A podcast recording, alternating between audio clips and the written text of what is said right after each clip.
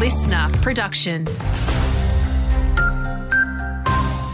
Hey there, Alex Stilianos with your Outback Queensland local news. Slashing activities in dry conditions can lead to a fire outbreak if residents are not careful. The advice comes from Queensland Fire and Emergency Services on the back of recent fires in the northwest. Mount Isa has recently seen multiple watch and act alerts from QFES, with residents having to leave their property. QFES acting inspector for the region, Sam Eitz, is highlighting the potential danger in certain activities slashing activities in, in dry grass. You know, obviously you can just strike a rock and then obviously can and can start a fire. And and certainly with any um, hot works and welding and grinding activities, if they you know if they're not necessary, we would sort of suggest to put them off. The Australian rodeo circuit is slowly catching up with the likes of the USA, according to Mount Isa local Jake Kerr. At present, he currently holds a national rodeo ranking of number 7 and has participated in rodeo events in both the USA and Australia. With the Great Northern Rodeo Series starting in 2023, he says Australia's rodeo circuits has plenty of variety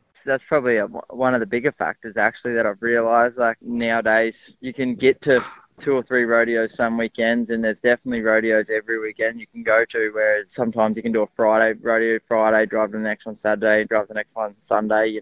Can art help Northwest teachers build self care skills? Research shows more than 50% have experienced moderate to extreme symptoms of depression since the pandemic. University of Southern Queensland's Georgina Barton is leading the way in understanding teacher well-being. We've just started up the School of Self Care for teachers. So we use art as a way to kind of connect in. Um, you don't have to be a really good artist to do this, but we use it as a form of expression. On behalf of the Mount Isa City Library, there will be a seniors morning tea on Tuesday, October 31. The event starts at 10:30 a.m. and will be celebrating Mount Isa's senior patrons for Queensland Seniors Month.